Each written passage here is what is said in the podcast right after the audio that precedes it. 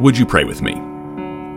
Creator God, you prepare a new way in the wilderness, and your grace waters our desert. Open our hearts to be transformed by the new things you are doing, that our lives may proclaim the extravagance of your love, given to all through your Son, Jesus Christ, our Savior and Lord, who lives and reigns with you in the Holy Spirit, one God now and forever. Amen.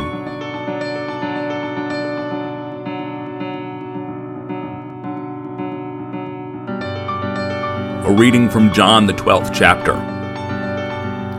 Six days before the Passover, Jesus came to Bethany, the home of Lazarus, whom he had raised from the dead.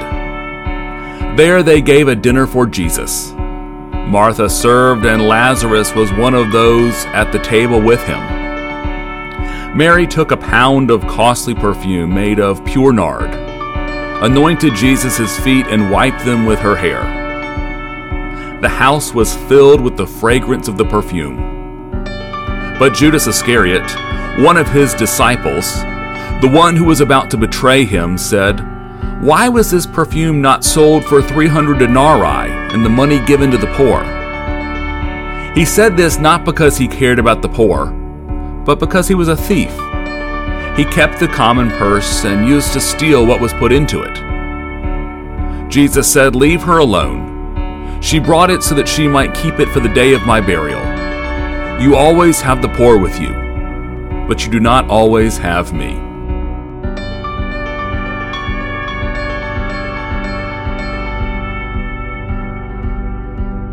They say that smell is the sense most closely tied to memory. If you think about it, many of your memories have a smell tied to them. Certainly, we may think of the smell of flowers at a wedding, or the aroma of a meal being cooked for Thanksgiving at your grandmother's house. But there are other scents that evoke for us memories and emotions. Those who love yard work may adore the smell of freshly cut grass. Scotch lovers simply love the earthy, smoky aroma of peat. Anglers, oddly enough, love the smell of fish. And me?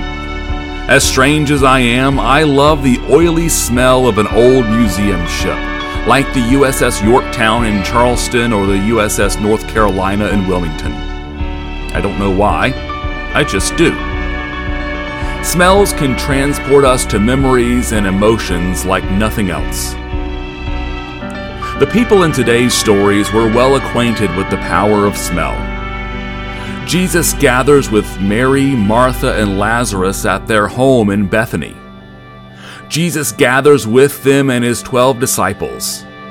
These 15 people are Jesus' closest group of friends.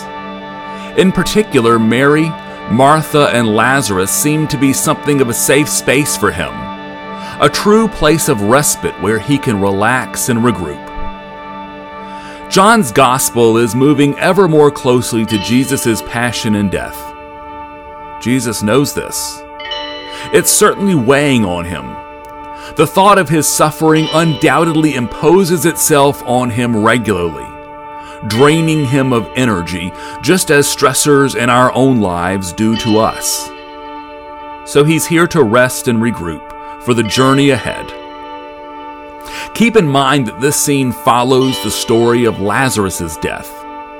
If you recall, there was, there was some concern at his gravesite about rolling the stone away, as the smell would likely be unpleasant, unbearable, and overpowering.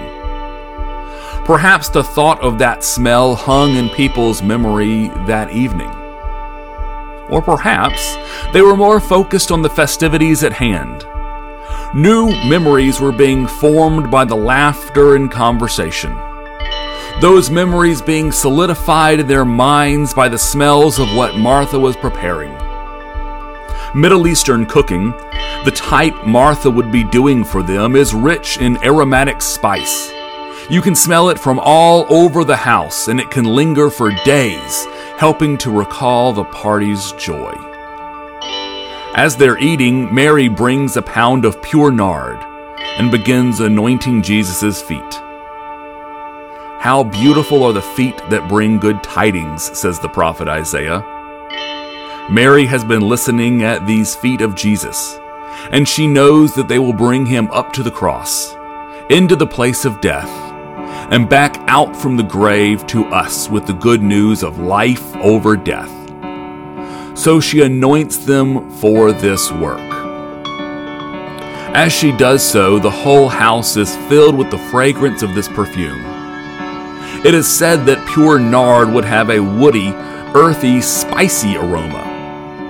It would complement the earthy spiciness of Martha's cooking, not compete with it or overpower it. We often think of Mary and Martha being at odds with one another, that we must choose to be one or the other, meditative with Mary or sleeves rolled up and working with Martha.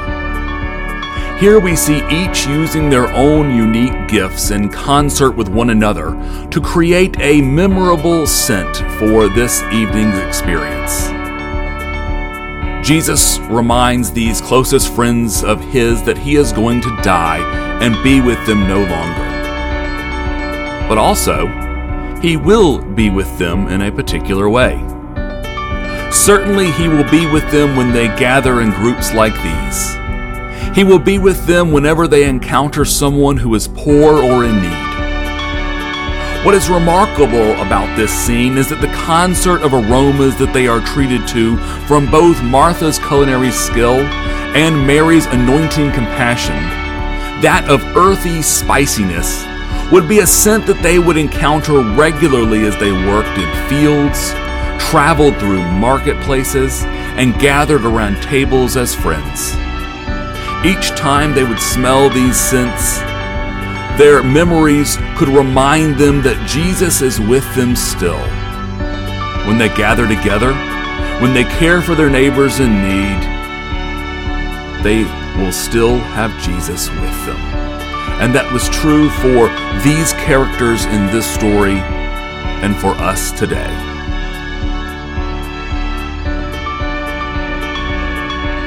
So today, May you not just hear that Jesus is with you. May you smell the aroma, spicy and earthy, of Jesus with you. May you know that when you gather with family and friends, there Jesus is.